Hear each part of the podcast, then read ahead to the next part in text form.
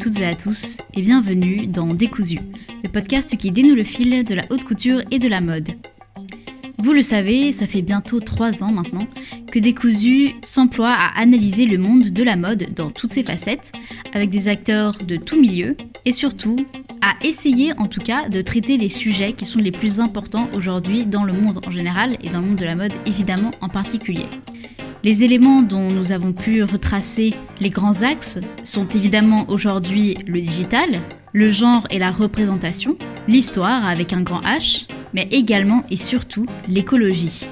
Après avoir réalisé un épisode entier consacré à l'écologie et la mode, et après avoir interviewé plusieurs acteurs du monde de la mode et de la couture qui mettent en place des actions dans ce sens-là, je pense notamment à Johanna Sénic ou encore à l'atelier Renaissance, Aujourd'hui, nous avons le plaisir de recevoir Elena Fate, fondatrice de la marque The Etiquette.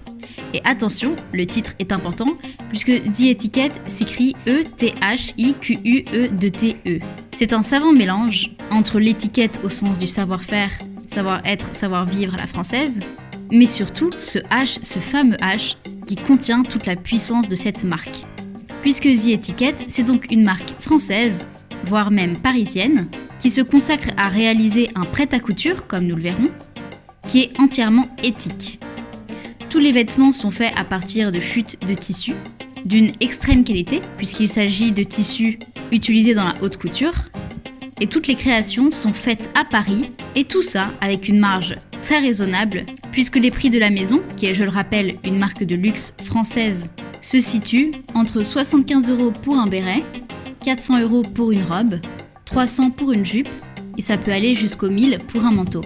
Il faut absolument avoir en tête qu'il y a des maisons, des grandes maisons dont je tairai le nom, qui vendent des articles pour plusieurs milliers d'euros pour des vêtements qui ne sont même pas réalisés en France. Enfin bref, le sujet n'est pas de comparer, le sujet est de prendre conscience de l'importance des jeunes créateurs et de remercier Elena Fate d'exister à cette époque et de proposer une mode alternative. Alors sans plus tarder, nous allons aborder ensemble la création d'un point de vue très entrepreneurial et également toutes les étapes qui ont pu permettre à Elena de vouloir créer cette marque pour véritablement comprendre qu'est-ce que ça représente aujourd'hui de vouloir créer une marque éthique, comment la rendre viable économiquement et pourquoi est-ce qu'aujourd'hui les jeunes créateurs ne veulent plus transiger sur aucune de leurs valeurs. Bon épisode à tous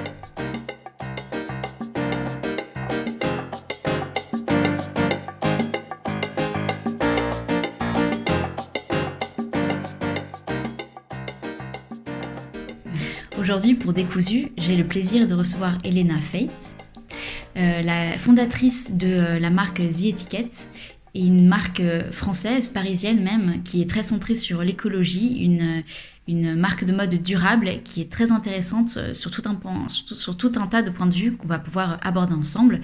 Donc déjà, bah, bonjour Elena. Bonjour. Alors je suis ravie de, te recevoir dans Décousu. Alors déjà, est-ce que, est -ce que tu vas bien? Oui, super, et toi? Eh bah ça va super. Alors, euh, pour commencer, moi j'aime bien demander aux intervenants de présenter leur parcours euh, personnel en termes euh, sociopolitiques et puis ensuite de voir un peu ton parcours professionnel et éducatif et en arriver à te présenter et dire ce que tu fais. du coup, moi je suis parisienne, j'ai grandi à Paris. Ensuite, j'ai essayé de bouger un petit peu pendant mes études. J'ai un parcours qui est assez atypique parce que j'ai pas vraiment fait des écoles de, de mode, j'ai fait une école de commerce qui mhm. s'appelait l'ESCA. Mais par contre, j'ai toujours euh, fait mes expériences professionnelles dans le milieu de la mode dès mes 15 ans, dès mes stages d'observation. Je savais que c'était le milieu euh, qui m'attirait et j'ai toujours eu cette sensibilité. Mhm. Donc, euh, par exemple, à 15 ans, mon premier stage, ça a été chez Hearst Magazine au Cosmopolitan à Londres. Ensuite, lors de mon école de commerce, ça a duré 5 ans. C'était avec une prépa intégrée. J'ai eu euh, la chance et j'ai fait en sorte de remplacer euh, mes échanges mhm. de cours vraiment par des stages. Donc chaque année, j'ai fait des stages dans le secteur de la mode. Ok. Et euh, donc j'ai voulu bouger pour aussi aller découvrir des expériences à l'étranger. Mhm. Donc j'ai fait Madrid, j'ai fait New York, ma première longue expérience où j'ai travaillé pour le designer Paul Andrew. T'avais quel âge à ce moment-là? J'avais 20 ans, 21 ans 20 ans. Et euh, je travaillais du coup au service presse et images pour lui, euh, pour sa propre marque de chaussures et également pour Ferragamo. À ce moment-là, il était designer euh, pour les chaussures chez Ferragamo. Mhm. Donc c'était super, j'avais un pied dans les deux marques et euh, on était une petite équipe pour lui, donc j'ai vraiment touché à tout, c'était hyper intéressant. C'était ma première euh, vraie expérience dans le milieu de la mode dans une maison. Mhm. Et ensuite, l'année d'après, je suis allée à Londres où j'ai travaillé chez Paul Smith, mhm. toujours dans le département presse événementiel, où là j'étais plus sur l'organisation des défilés et vraiment les fittings avec tous les bah, toutes les célébrités, tous les VIP. Et là, ça a été génial parce que euh, c'est une super belle maison, Paul Smith, qui avait vraiment euh, des super valeurs et qui n'était pas du tout le cliché de la mode euh, avec des personnes qui peuvent être un peu dures. C'était vraiment très bon enfant. Et, et, ensuite, je suis partie en, à Shanghai pour ma dernière année d'études où j'ai fait un MBA en digital marketing. Et c'est là où j'ai commencé à devenir concernée par l'éco-responsabilité en voyant la pollution en Chine, malheureusement. Mmh, mmh, mmh. Donc je me suis beaucoup intéressée à l'économie circulaire, j'ai regardé tous les reportages, euh, les, euh, tous, les nouveaux tous les nouveaux business models de, de location, d'économie circulaire, ça m'a beaucoup intéressée. Et en plus de ça, euh, pour les gens qui ont été à Shanghai, je ne sais pas si vous voyez, mais il y a les grands malls qu'on appelle les fabric market, où tu peux faire des pièces sur mesure. Et je passais mes week-ends là-bas, en fait, à me faire des, des, manteaux, des jupes, des tailleurs, des pyjamas.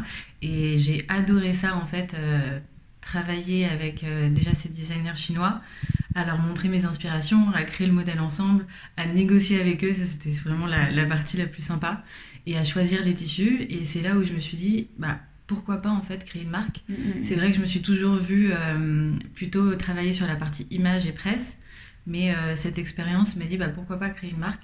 Même si j'avais pas l'expérience vraie de, de, vrai designer, bah aujourd'hui il y a de plus en plus de DA en fait qui, qui ne, qui ne, dessinent pas vraiment et qui ne c'est pas eux qui vont coudre, etc. Et du coup, euh, j'ai commencé à faire tout mon business plan, toute mon idée, à trouver le, le, le mot The Etiquette, qui est un jeu de mots entre éthique et étiquette, du coup, qui voulait tout de suite dire, euh, euh, qui voulait montrer, le, avoir cette notion de savoir-être, savoir-vivre pour la partie écologique, mais également pour la comment s'habiller et cette partie éthique euh, qui, euh, qui, qui, montrait qu'on allait faire quelque chose d'éco-responsable. Donc j'ai vraiment euh, trouvé toute cette idée, commencé à faire tout mon business plan lorsque j'étais là-bas, mhm. et je suis rentrée à Paris. j'ai cherché du coup une designer pour m'aider à faire la réalisation des protos, la réalisation des pièces. Et j'avais une amie, amie d'amis du coup qui s'appelait Alexia, mhm. Alexia Anémian, à qui j'ai proposé le projet et qui a été tout de suite séduite et qui, m'a, qui a été la première à me rejoindre. Donc, euh, donc là a commencé l'aventure et au tout début, The Etiquette n'était pas une marque avec un business model classique. C'était euh, un business model basé sur la location. Avec des pièces qui étaient beaucoup plus couture et beaucoup plus événementielles. D'accord. Donc on a commencé euh, la boîte sous forme de club. C'était des memberships que tu pouvais euh, prendre qui te permettaient de louer des vêtements mhm. avec tout un service de sur-mesure. Il y avait même un, aspect co-création pour les nouvelles pièces qu'on créait. C'était avec, euh, avec nos clientes qui voulaient une nouvelle couleur et ensuite on rajoutait la pièce dans le stock pour les autres. Donc il y avait vraiment un aspect communauté qui était très fort. Et cette membership te permettait en plus de louer les pièces, d'accéder à nos événements, dîners, défilés, événements intimes et euh, à avoir des privilèges avec des institutions avec qui on faisait des partenariats comme des restaurants, des spas. Mm, mm, mm, Donc il y avait vraiment une notion d'art de vivre qui était super importante chez Etiquette. Ça, ça a pas perdu. Et donc du coup, ça c'était pendant juste avant le Covid parce qu'on s'est lancé ah, trois mois avant le Covid. Voilà. et du coup, euh, ça a quand même bien pris parce que euh, en l'espace de ces trois quatre mois, c'était on a eu tout de suite une, euh, une trentaine, quarantaine de membres. Et euh, on a fait des défilés. On a fait un premier défilé au Serpent à Plumes. Ensuite, un autre défilé euh, dans un lieu qui s'appelait le Rasputin, qui était très théâtre, très boudoir, mm-hmm. et qui représentait bien l'image de la marque. Et ensuite, le Covid est arrivé. Et la restructuration. Donc la restructuration. Heureusement, c'était dans nos projets de, de lancer une partie retail. Mm-hmm qui était euh, la ligne qu'on appelait prête à couture de The Etiquette mhm. et qui devait euh, être vraiment hyper upcyclée avec les chutes de notre partie couture. Ok. et qu'on a lancé euh, et qu'on a lancé du coup à première classe mhm. pendant le salon du Covid et c'est là où on a rencontré nos premiers acheteurs et qui nous a permis de survivre pendant le Covid. Et on a complètement adapté ensuite le business model qui est aujourd'hui que le prêt à couture de The mm, mm, Etiquette. Et euh, qui est de la vente normale euh, en B2B, en B2C. Donc le projet a beaucoup évolué et avec le Covid, on, s'est beaucoup adapté. Et dis-nous d'abord, comment tu as eu le courage de, de, quitter justement ces, ces, postes dans des, dans des, je sais pas si c'est à haute responsabilité, mais en tout cas dans des, dans des boîtes assez conséquentes quand même, hein, Paul Smith, voilà, pour te lancer à ton compte? Bah, en fait, je sais pas si c'est du courage ou de l'inconscience parce que j'avais 23 ans et je finissais mes études et je me suis dit s'il y a un moment où je peux le faire. Mm, mm, mm. En fait, je rentre, euh, je rentre à Paris, euh, je peux encore, euh, j'ai pas besoin de payer un loyer, je peux aller chez mes parents et lancer mon projet. Et, et, du coup, je l'ai fait. Et au final, bah, tant mieux parce que j'ai un peu foncé la tête baissée et je me suis pas trop posé de questions. Et, et, je suis ravie de l'avoir fait.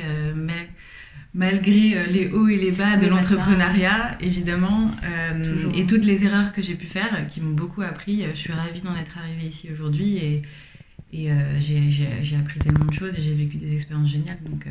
En tout cas, pourquoi, euh, toi qui as connu justement New York, Londres ou des villes très cosmopolites étrangères, pourquoi avoir voulu lancer ce projet en France? Donc, enfin, à Paris, d'autant plus, donc, dans ce qu'on a pu entendre, on voit le côté très étiquette, savoir, savoir vivre, savoir être français.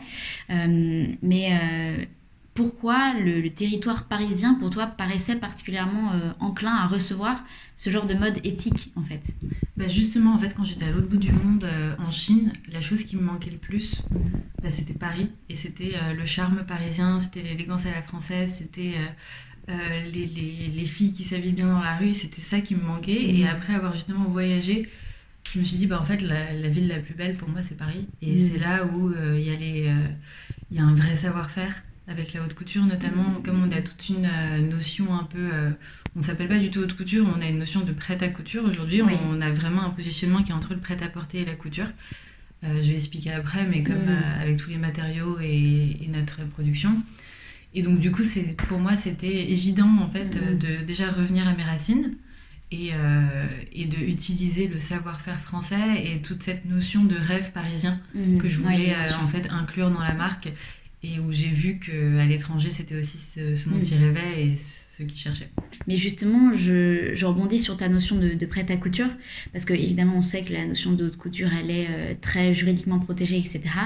Mais euh, cette notion de couture, en tout cas, elle ne se retrouve pas dans les prix, même si elle est dans la qualité. Et ça, c'est, euh, j'imagine, très compliqué. Donc déjà, avant de rentrer dans comment, le pourquoi du comment, enfin le comment plutôt, pourquoi avoir voulu mettre un prix assez bas pour des pièces d'une qualité euh, aussi exceptionnelle en fait?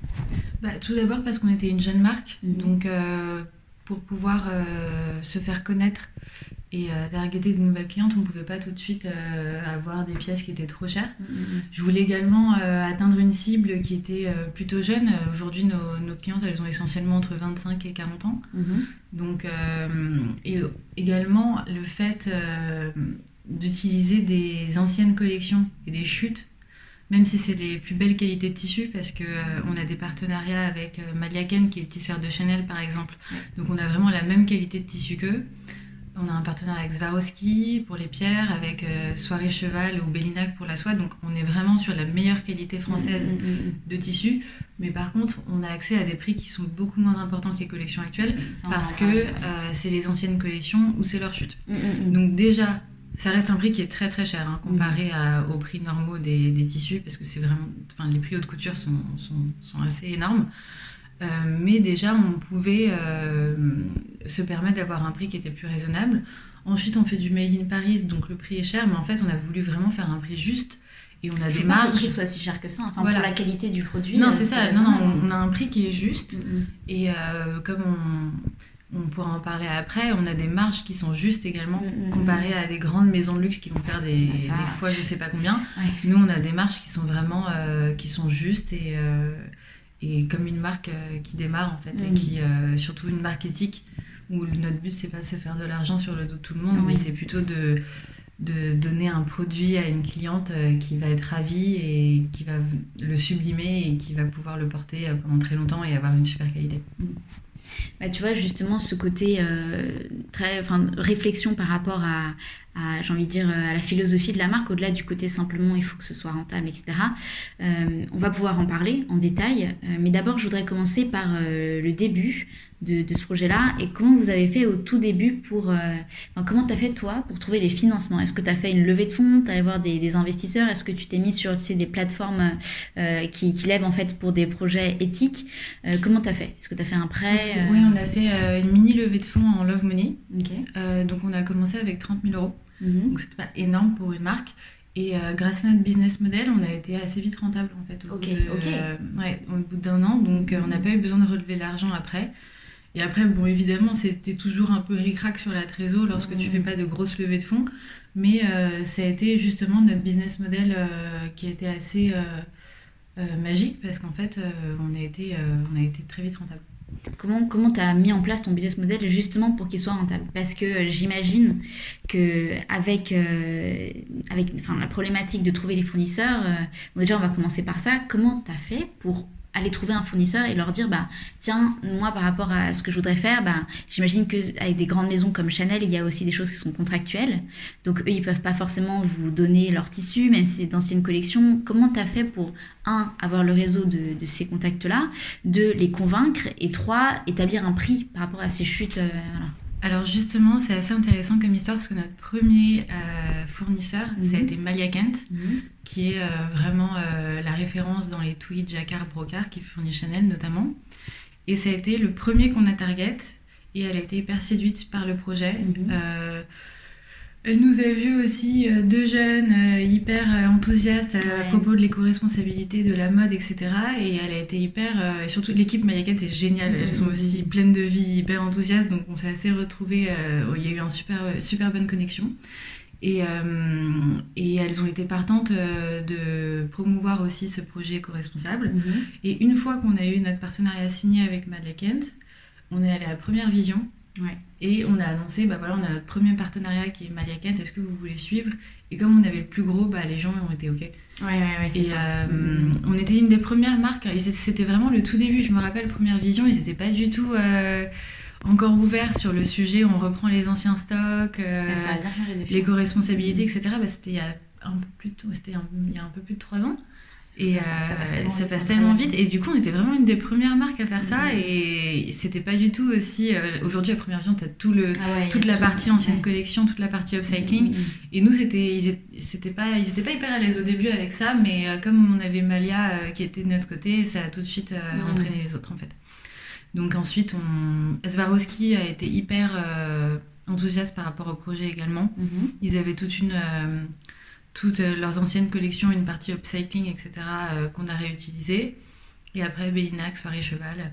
Et lorsque, aujourd'hui, on n'arrive pas à trouver exactement ce qu'on veut chez ces fournisseurs, qui sont nos, enfin, nos partenaires, on va aller aussi se fournir chez Nona Source ou Uptrade. Mhm ou à la Réserve des Arts également, mm. qui est une association qui récupère euh, les, chutes euh, euh, des grandes maisons, mais également du mobilier, etc., qui est à, Pantin.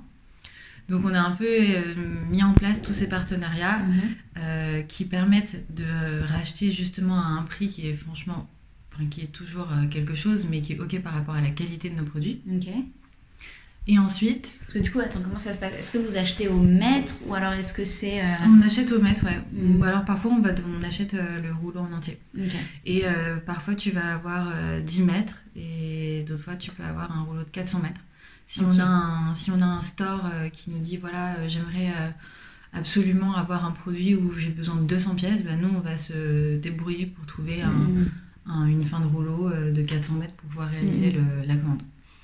Et, euh, et donc ça, et ensuite en, par rapport aux, ateliers, euh, en fait on, on, a la possibilité à Paris de travailler avec des ateliers qui sont assez petits.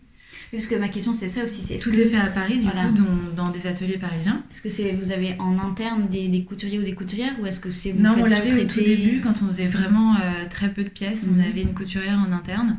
Et ensuite, euh, maintenant, on a des plus grosses productions, donc du coup, on sous-traite dans des ateliers parisiens. Et eux, euh, il n'y a pas un minimum, enfin, le minimum de pièces que tu peux faire dans ces petits ateliers, c'est 10 pièces. Donc en fait, c'est pas euh, comme si euh, tu avais un minimum de production de 200 pièces qui va te euh, tuer ta trésor et après tu dois avancer énormément d'argent. Donc on a tout de suite trouvé ces ateliers qui étaient super flexibles. et du coup, on a jamais. Uniques, quoi. Parce bah, qu'avec les tissus. C'est ça, mais parfois, en fait, et ces 10 pièces, qui peut, euh, dans ces 10 pièces, tu peux avoir des couleurs différentes. Donc Mhm, pour nous, c'était vraiment le rêve. Et on a commencé comme ça. Aujourd'hui, on en fait plus. Euh, mais euh, c'était pas du tout un, un gros engagement en termes de production Mhm. comme ça peut être quand tu as des usines au Portugal, en Mhm. Roumanie. Donc en fait, Oui, au final, euh, toute cette production qui est hyper locale, c'est ça. C'est ça surtout. qui est où on peut tout vérifier, hein, parce que nous, c'était euh, c'était ça l'histoire. euh, c'était que on, avait des, enfin, on a des amis qui ont des marques qui produisent à l'étranger, mais c'est un enfer. Dès qu'il y a un défaut, il faut tout. Là, on pouvait tout vérifier sur place. C'est hyper. euh, tout est local, tout est pratique. Et, euh, Tu peux coup- dire le nom de cet atelier ou- Non, malheureusement, ouais. on euh, Mm. Il y en a pas beaucoup dans Paris et on n'a ouais, pas envie. et déjà qu'ils ont du retard sur nos productions parfois, on n'a pas envie qu'ils soient, euh, qu'ils soient sous l'eau.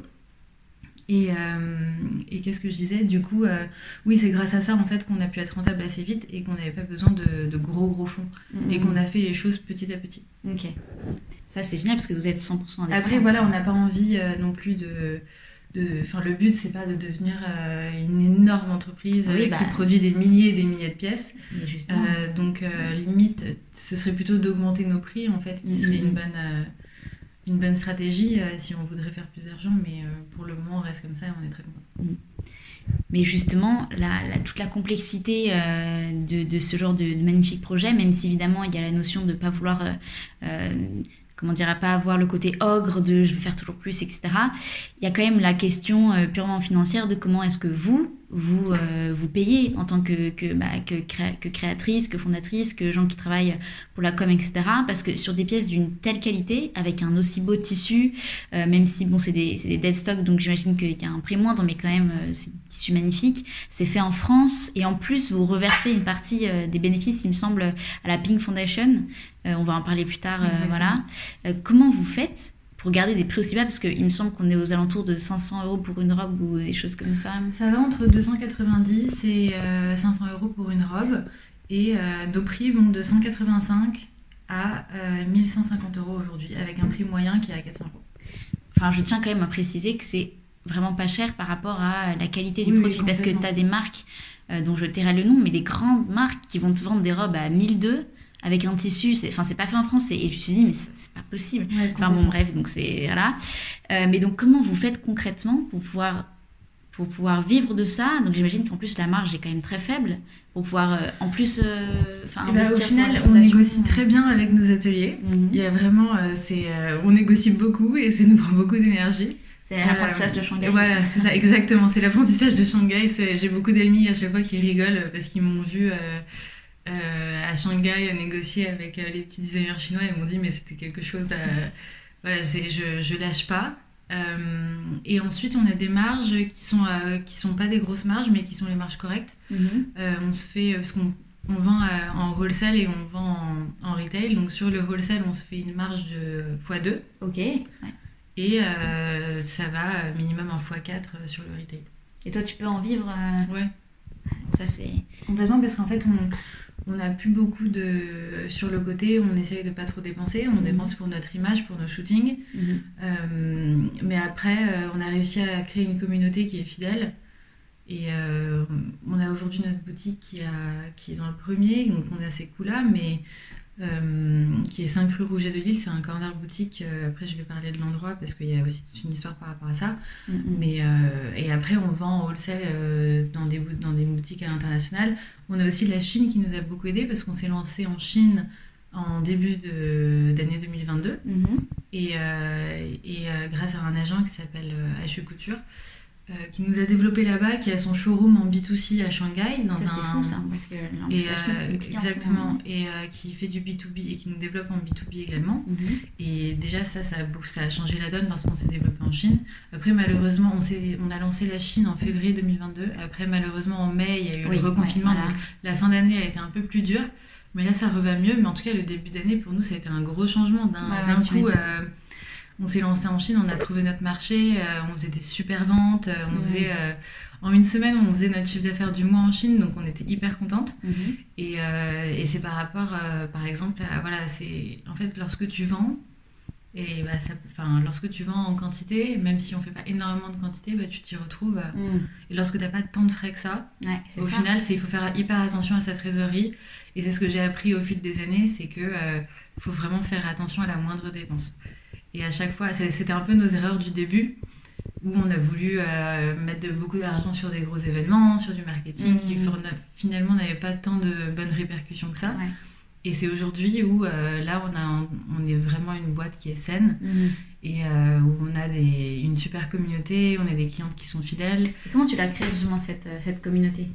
Bah, c'est au fil des années, donc grâce à Instagram. Également grâce à nos événements qu'on a fait. on a fait pas mal d'événements, mais qui coûtaient beaucoup moins d'argent. À, la, mmh. à la fin, on essayait de faire des choses qui sont plus intimes. Euh, par exemple, des dîners aussi avec les ambassadrices de la marque, où mm. on apprend vraiment à se connaître. Euh, qui sont pas seulement envoyer du gifting et elle nous connaît même pas parce qu'en fait le si jamais on veut entretenir une vraie relation avec ses avec ses talents bah c'est parce que euh, elle nous aime bien nous elles, elles, aiment bien la marque mais il faut pas que ce soit que le produit il faut que ce soit mm, mm, également l'histoire donc c'est, euh, on a voulu faire les choses à, pas en gros, mais en plus intime et plus exclusif. Bah, comme c'est toujours euh, la même phrase, euh, c'est moins mais mieux quoi. Exactement. Et là c'est mort. ouais, c'est ça. et, et du coup c'est vraiment grâce à cette stratégie qui a été beaucoup plus exclusive, beaucoup plus intime, qui au final représente beaucoup plus les valeurs de la marque, où ça a mieux fonctionné. Et, euh, et, pour revenir au, produit en lui-même, euh, il y a forcément la question, enfin moi quand, quand j'entends beaucoup parler des matières, etc., et quand je vois aussi que vous faites euh, des patchwork, comme par exemple sur la cape, Comment vous faites pour les patronages? Est-ce que vous, vous pensez en amont Enfin, il y a toute la complexité forcément de travailler avec des matières. Bon, là, tu me dis que vous avez quand même des gros rouleaux. Donc, il n'y a pas forcément la complexité de se dire il faut qu'on découpe les matières, etc. Mais comment vous pensez vos, vos patronages, vos modèles? Est-ce que vous vous dites, bah tiens, là, c'est un modèle qui, qui, doit être euh, intemporel parce qu'on veut, voilà. Ou alors là, on s'autorise justement à ce qu'il soit un peu plus euh, excentrique. Ou alors est-ce que sur celui-ci, on va faire en sorte qu'on puisse le patchworker, j'ai envie de dire, pour utiliser plein de différents pour jamais être en difficulté de ne pas avoir la bonne longueur, des choses comme ça Alors aujourd'hui, au début, on faisait vraiment des pièces euh, qui étaient euh, complètement uniques. On testait un peu la cape, on avait plein de bouts de patchwork euh, mhm. où il y avait, enfin c'était Alexia qui faisait les patchwork où il n'y avait pas vraiment de patron. Aujourd'hui, on a plus industrialisé la chose mhm. où on a nos patrons. notre cape patchwork, c'est avec 8 bouts de patchwork. Et notre cap unie, c'est une cap unie. Et euh, on a nos patrons qui sont faits, qui sont euh, industrialisés. Mhm. Et on va mettre euh, nos nouveaux tissus à chaque fois. Et en fait, on va décliner ces modèles avec des nouveaux tissus à chaque production. Donc, c'est voilà, aujourd'hui, on est plus sur de la prod, qui sont des, plus petites, des petites productions, mais on est plus sur de la pièce unique. Euh, parfois pour des, des, commandes spéciales, mais on va mhm. toujours garder nos patrons et on va la pièce unique, ça va être par rapport au tissu. Mhm. Mais on fait plus de. C'est très rare qu'on fasse euh, du vrai sur mesure. C'est arrivé quelques fois pour des événements spéciaux. Par exemple, pour My Better Self, qu'on a, on lui a fait une euh, tenue spéciale pour, pour Aubéry, pour sa montée des marches à Cannes. Mhm, Donc on a encore voilà, des, des, occasions comme ça de faire des pièces en bespoke, mais ça devient en tout cas pour euh, la marque Zetiquette, c'est on a nos mm. patrons comme du prêt-à-porter justement. Et ensuite, on va avoir une technique qui est plus couture avec les tissus et le fait que tout soit en édition limitée à Paris. Donc c'est pour ça que le positionnement prêt à couture, il est hyper actuel et, euh, mm. il correspond complètement en fait à notre euh, image et notre production. Et justement, tu parlais de ce que vous avez fait avec, avec My Better Self, ça met le pied à l'étrier pour, pour aborder une question que je trouve très, très importante, c'est la notion du féminisme. Parce que vous êtes une marque qui est très féministe, je trouve, dans, ses engagements. Euh, euh, donc, on a parlé de la Pink Foundation, euh, on a parlé bah, des influenceuses avec qui vous travaillez. On va parler de l'influence un peu plus tard, mais d'abord, la valeur féministe, toi, tu la considères comment dans, la, dans, la, dans, dans, ta, dans, ta, dans, ta marque, en fait? Est-ce qu'elle est au cœur des choses? Et, et comment, si c'est le cas, comment tu comptes faire bouger les choses et quel message tu veux dire par rapport à ça? Alors, tout d'abord, nous, on n'a aucun, euh, on n'est pas du tout une marque politique. Mm. On est vraiment basé sur la production, enfin la, mode, le savoir-faire, la couture, mais euh, via nos valeurs qui sont euh, très éthiques, éco-responsables. notre but, en fait, c'est vraiment de sublimer la femme et de la mettre en valeur. Mm-hmm. Donc, nous, on est admiratif de la femme en général, mm-hmm. et on est hyper inspiré par la femme au sein des étiquettes. Donc ça va pas être du tout un message politique, ça va plus être un message d'admiration. Mhm. Et c'est pour ça qu'on va euh, également travailler avec des filles qui ont des valeurs euh, qui mettent les femmes en avant, mhm. euh, qui sont des bosseuses aussi, parce qu'aujourd'hui, mhm. En fait, nous, on la femme des étiquettes, on veut qu'elle se sente forte. C'est une, une femme qui est féminine, qui est forte, qui sait allier style et éco-responsabilité. Et le message des étiquettes, c'est vraiment lorsque une femme, euh, la femme des étiquettes rentre dans une pièce et tout le monde s'arrête et la Mhm. regarde. Mhm. Donc c'est pas du tout un message politique, on n'est pas du tout là, oui, on est une marque féministe, etc. Si vous l'êtes par essence, quoi. on l'est par rapport, à, par rapport à l'amour de la femme plus Ouais. en général. Donc euh, ça, tu vois, je trouve ça particulièrement intéressant parce que justement, il n'y a pas besoin de revendication pour être ce que vous êtes en fait. Et ça, c'est quand même assez fort. Euh, mais euh, au-delà de ça, on a parlé donc justement des, personnes avec qui vous travaillez. Mais est-ce que c'est compliqué quand même, même si vous n'êtes pas une marque politique, de trouver des gens qui correspondent à vos valeurs? Parce que ces derniers temps, on a vu beaucoup beaucoup de choses se dire autour des influenceurs et surtout le, business model d'un influenceur euh, qui a pas beaucoup euh, enfin tu vois par exemple je pense pas je pense par exemple pas évidemment à une Léna Situation qui euh, aujourd'hui elle, travaille avec qui elle veut mais des influenceurs peut-être plus petits qui pourraient travailler avec des marques qui correspondraient pas à vos, valeurs et qui donc du coup ne correspondraient pas à ce que vous faites comment vous faites pour vous choisir bien et rester avec vos ambassadrices? Bah, nos valeurs, elles sont hyper importantes au sein de, de la maison. Ça va vraiment être euh, l'excellence, euh, l'éco-responsabilité, la féminité, l'art de vivre, la rareté et l'exclusivité également. Donc euh, c'est vrai qu'on va toujours, euh, on va pas travailler avec une influenceur qui va travailler avec Shine le, le- le jour d'après. Ça, Ah c'est oui, clairement oui, pas oui. possible. Euh, mais on est assez ouverte. Toutes les personnes avec qui on travaille, on va avoir d'un côté, euh, tu vois, une Louise Aubéry qui est très Mhm. française, très féministe. Euh, et ensuite, on va travailler avec une fille comme Olivia Palermo aux États-Unis, qui est vraiment la hit girl, qui est un peu plus old school, Ouais, ouais. mais qui est très. et elles ont rien à voir les deux, mais pourtant on va travailler avec ces deux, avec ces deux filles différentes. Et les deux, qu'est-ce qu'elles ont? C'est que bah, c'est des femmes qui sont hyper inspirantes, euh, Ouais. qui sont fortes et euh, qui ont des bonnes valeurs aussi. C'est les deux. euh, Il y a aussi toute cette notion d'éco-responsabilité. Les deux, elles les mettent en avant. Et donc, euh, au final, voilà, c'est un bon exemple, je trouve, de montrer qu'on on travaille avec des filles qui sont vraiment différentes. En fait, la clé, c'est de, de connaître ses valeurs et de, de les respecter. Exactement. Mais tu vois, quand, quand tu parles de votre ADN qui est justement très féminin, cette vision-là de la féminité un petit peu sacrée, j'ai envie de dire, comment vous avez fait pour... euh, Enfin, est-ce que tu n'as pas eu peur de vous positionner là-dessus dans un monde de la mode qui tourne beaucoup autour du streetwear, où on voit vraiment, enfin, tu vois, Pharrell Williams a été euh, nommé, etc. Bon, chez l'homme, mais chez la femme, c'est pareil. Toutes les maisons sont sur le streetwear, on parle beaucoup de la sneakers, etc. T'as pas eu peur d'être à, contre-courant en, ayant cette, cette, cette esthétique-là? Bah justement, en fait, notre promesse, euh, parce que on peut parler de la plateforme de marque, c'est de faire renaître euh, l'élégance parisienne et le rêve parisien. Euh, donc c'est, il y a toute cette notion de renaissance et notre mission, c'est de redonner l'envie de s'habiller en révolutionnant la couture. Donc il y a, on est au courant justement de toute cette, euh, de tout ce mouvement et que euh, on adore et que, qui est très daywear, etc. Mhm. Et qu'on on adopte aussi complètement. Mais justement, on n'a pas envie de perdre cet héritage. Et surtout, on veut pas être une marque euh, non plus trop classique. Ouais. Euh, on veut même. revisiter en fait les classiques avec un twist qui est super contemporain et glamour. Donc ça, c'est J'ai l'impression que le streetwear, c'est devenu le nouveau classique, tu sais. Que maintenant, ça. pour se différencier, il faut faire autre chose. quoi. Exactement. Et donc nous, euh, on s'est dit, c'est de, il y a un tel savoir-faire en France. euh, il y a aussi cette notion de haute couture qui est bon là en ce moment. Euh, la haute couture week, etc. Elle est hyper on point, donc euh, c'est pas du tout en train de se perdre. Mais il y a 3-4 ans, c'était pas forcément le cas. On avait un peu euh, cette perte de la notion de haute couture, et du coup, on voulait vraiment la, euh, enfin, enfin, La raviver. ouais, la raviver, etc. Et, et c'était vraiment le but de The Etiquette. Mm. c'était de, de faire renaître en fait cet engouement pour la Mm. couture avec un twist qui est contemporain, glamour et moderne aujourd'hui. Et toi qui parlais au tout début euh, que vous faisiez, dans votre côté plus membership, vous faisiez des défilés, donc tu parles du serpent à plumes.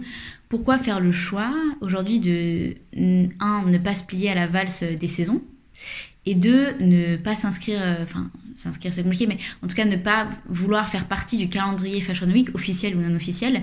Pourquoi cette volonté-là d'être un petit peu en dehors? Bah justement parce qu'au fil euh, de notre parcours, on a réalisé qu'on préférait euh, faire des drops plutôt que de, euh, que de faire deux saisons par an avec beaucoup plus de modèles et de se retrouver avec un stock pas possible à la fin parce que tout ne s'était pas vendu. Et on a réalisé même que en fait, les pièces qu'on sort, nos best-sellers, ils commencent, ils se vendent, mais ils se vendent surtout très bien au bout de six mois Mm. et au bout d'un an. Et c'est en fait quand les gens ont vu et revu et revu le modèle, et c'est là où ça va ouais, vraiment prendre. Et on s'est dit mais pourquoi en fait euh, changer tout le temps de modèle alors que les gens commencent vraiment à les apprécier au bout de six mois? Et donc dans ce cas, nous on refait nos modèles iconiques. Euh, comme la cape, euh, le bustier, le corset, c'est vraiment nos modèles signature, signature qu'on va ensuite décliner même sur d'autres modèles. Et donc on va avoir une, à chaque drop, on a une dizaine de modèles, dont euh, nos modèles signature qu'on va décliner dans des nouvelles couleurs, et on va ressortir que deux ou trois nouveaux modèles à chaque drop. Mhm. Et comme ça, les, on a plein de clients qui vont racheter le, le même modèle en trois, quatre couleurs différentes et qui sont complètement différents. Et en fait, euh, bah, on a vu ça en connaissant de mieux en mieux notre cliente Mhm. et notre communauté et on a répondu en fait à leurs besoins, tout simplement. On les a écoutés, on a écouté, euh, on a regardé également nos chiffres, euh, Mhm. qu'est-ce qui fonctionnait bien, à partir de combien de temps, Mm. et euh, on s'est dit, bah, en fait, le modèle de drop est beaucoup plus sustainable, Ouais. où tu as moins de, de pertes de stock, tu pas besoin de faire de soldes, Ouais. et Ouais, euh, c'est tout ce, ce système qui est beaucoup plus vertueux. Et justement, tu parlais de. Et qui est beaucoup plus niche aussi, et beaucoup plus exclusif, parce qu'il y a toute cette notion de rareté Oui. qui est importante. Et euh, aujourd'hui, les gens vont chercher des éditions limitées, vont chercher des pièces numérotées, vont chercher des... Ils veulent plus avoir la même pièce que tout le monde. Ça, c'est sûr. Et donc, ce, ce côté de faire à chaque fois des déclinaisons de couleurs avec des matières différentes, ça rend vraiment la pièce beaucoup plus, euh, beaucoup plus rare et beaucoup plus Mm. désirable. Et, euh, et tu vois, toi qui, toi qui, me, qui me parlais de, de ce que vous faites aujourd'hui dans euh, l'espace, euh, le point de vente où vous êtes, euh, tu parlais du fait que vous avez une actualité à ce niveau-là. Donc, euh, qu'est-ce qui se passe, euh, qu'est-ce qui se passe là-bas? Complètement. Donc, du coup, c'est l'ancien concept store Maria Luisa qui est aux 5 rue Rouget de Lille, qui nous a accueillis. ça a été repris par une marque qui s'appelle Chamberlain pendant le Covid. Sauf que la boutique était beaucoup trop grande pour eux. Du coup, ils ont commencé à faire des expositions, à faire des. plutôt sur, sur l'art au début. Et ensuite, euh, lorsque. euh, Enfin, ça, c'était surtout pendant le Covid et la période où, où il n'y avait plus beaucoup de, de demandes pour la mode. Et ensuite, ils ont attribué des corners à d'autres marques qui étaient luxe éco-responsables, dont la nôtre. Mhm. Mais euh, il n'y avait pas vraiment de direction artistique. euh, chacun avait un, petit- un petit peu son corner et ça, ça s'appelait toujours Chamberlain. Et, euh, et les personnes m'ont engagé du coup pour refaire la, la direction artistique du lieu.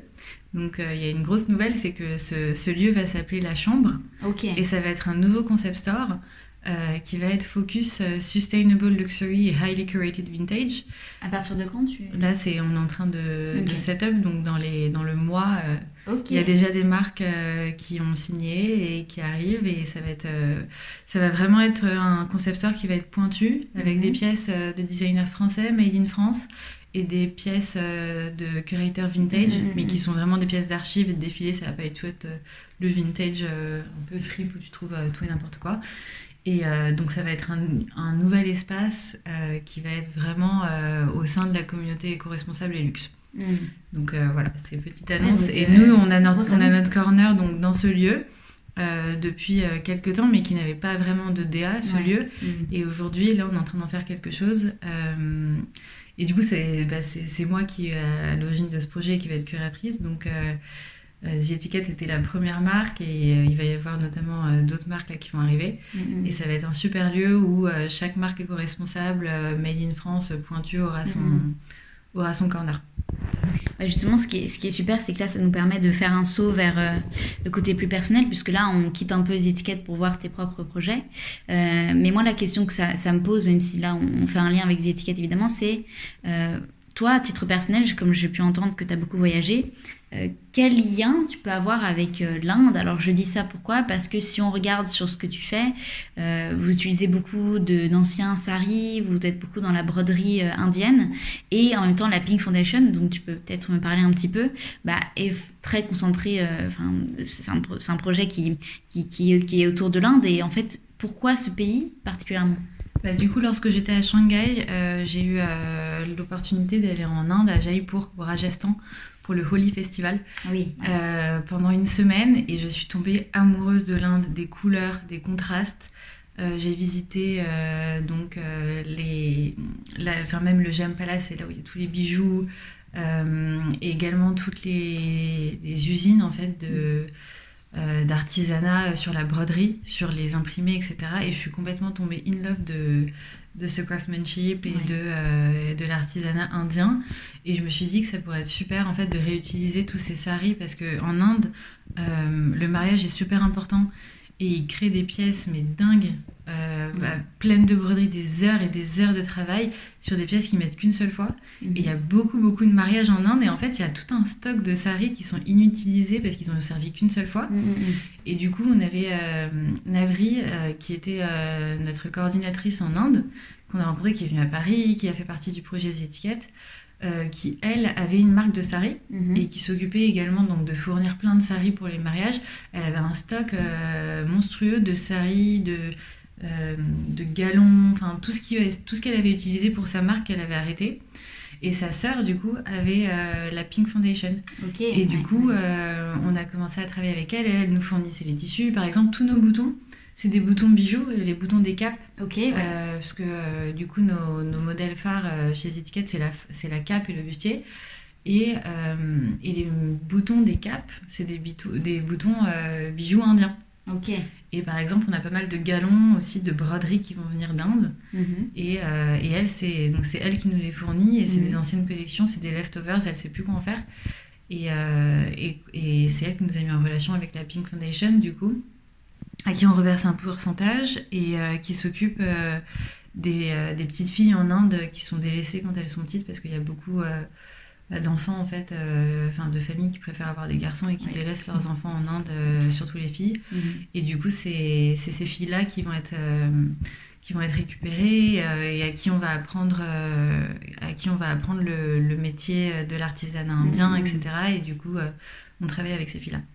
Et tu vois, cette sensibilité que tu peux avoir, euh, est-ce qu'elle a toujours été là ou comment est-ce qu'elle s'est déclenchée? Parce que euh, c'est vrai que tu n'as pas parlé de, du, milieu dans lequel tu es, tu es né.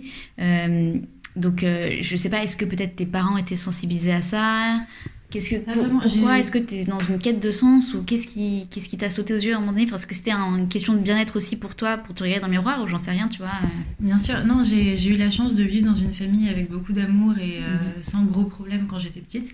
Et c'est vrai, enfin limite, j'ai vécu dans une famille assez classique. Mhm. Et euh, c'est vrai qu'à partir de 18 ans, j'avais vraiment cette envie de, de découvrir et euh, de voir d'autres choses et euh, j'ai de m'ouvrir l'esprit en fait. Mmh. Et c'est lors de ces voyages où j'ai voulu beaucoup bouger et euh, découvrir d'autres choses, d'autres cultures.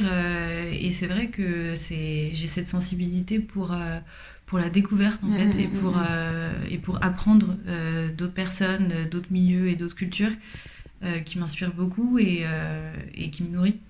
Donc oui, c'est et c'est surtout enfin c'est mon voyage en Chine qui a été assez c'était tellement absurde et c'était un monde qui était tellement euh, différent. Ah, et euh, voilà, et pendant que j'étais en Chine, je suis allée en Inde et c'était vraiment des, c'était l'opposé de, mm, mm, mm.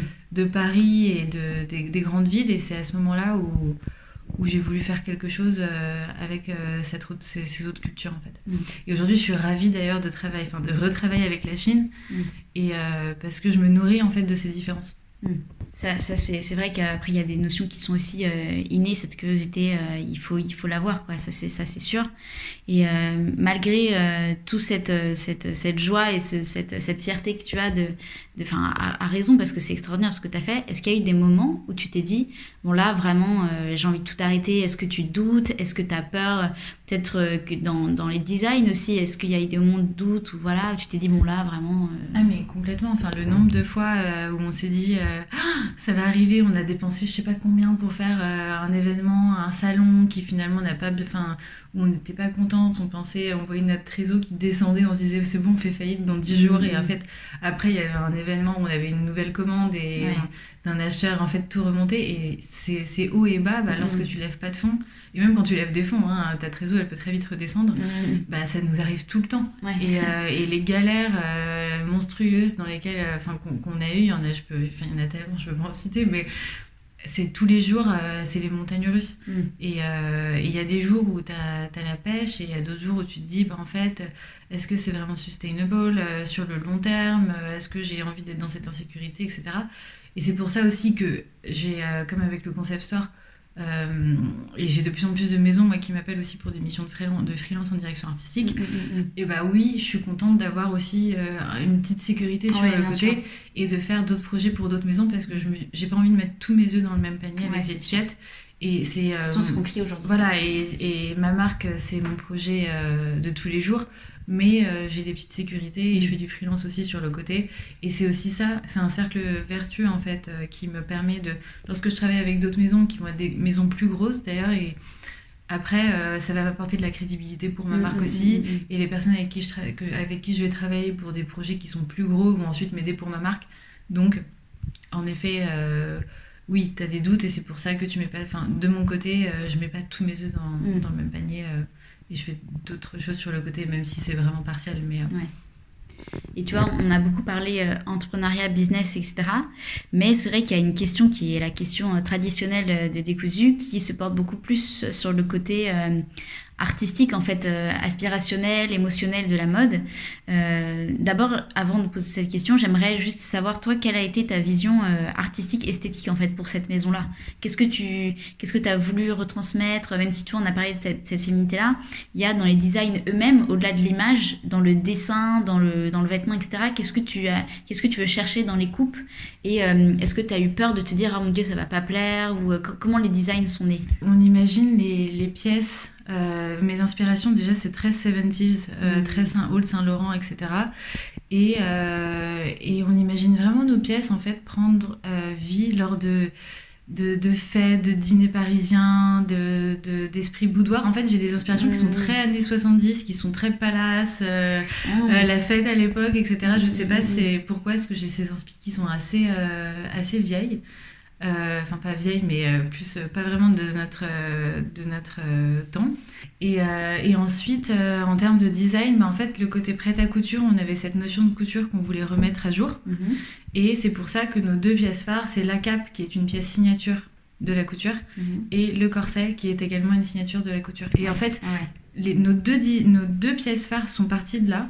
Et ensuite, la collection a été déclinée en fonction de, en fonction de ces pièces. Ok. Donc, euh, après, on a fait des tops, des tops avec des manches cap.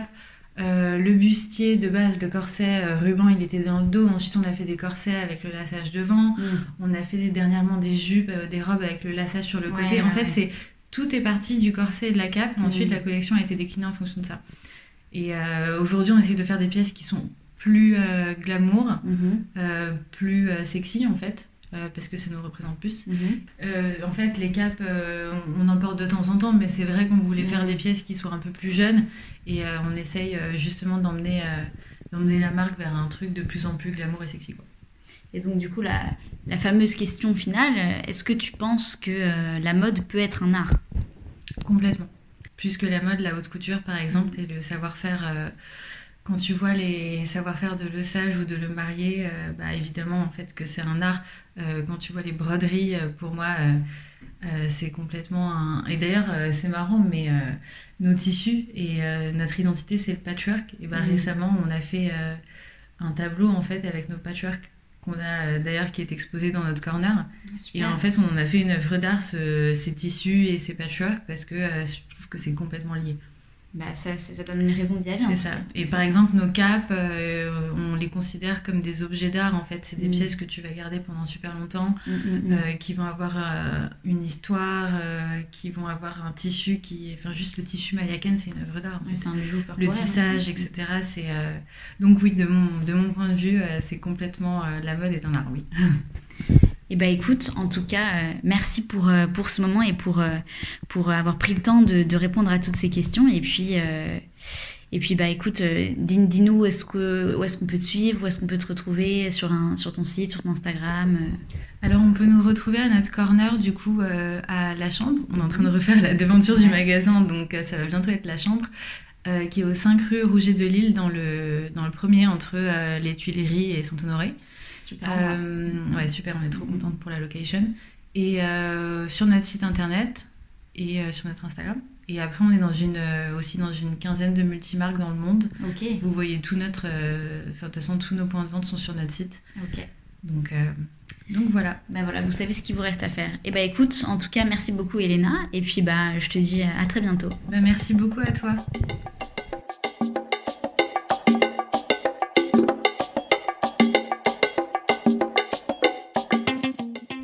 Merci à toutes et à tous d'avoir écouté ce nouvel épisode de Décousu, le podcast qui dénoue le fil de la haute couture et de la mode. Et surtout, un immense merci à Elena qui nous a reçus dans ses bureaux. Je vous enjoins très vivement à suivre la créatrice sur ses réseaux et également à regarder toutes les créations de The Etiquette.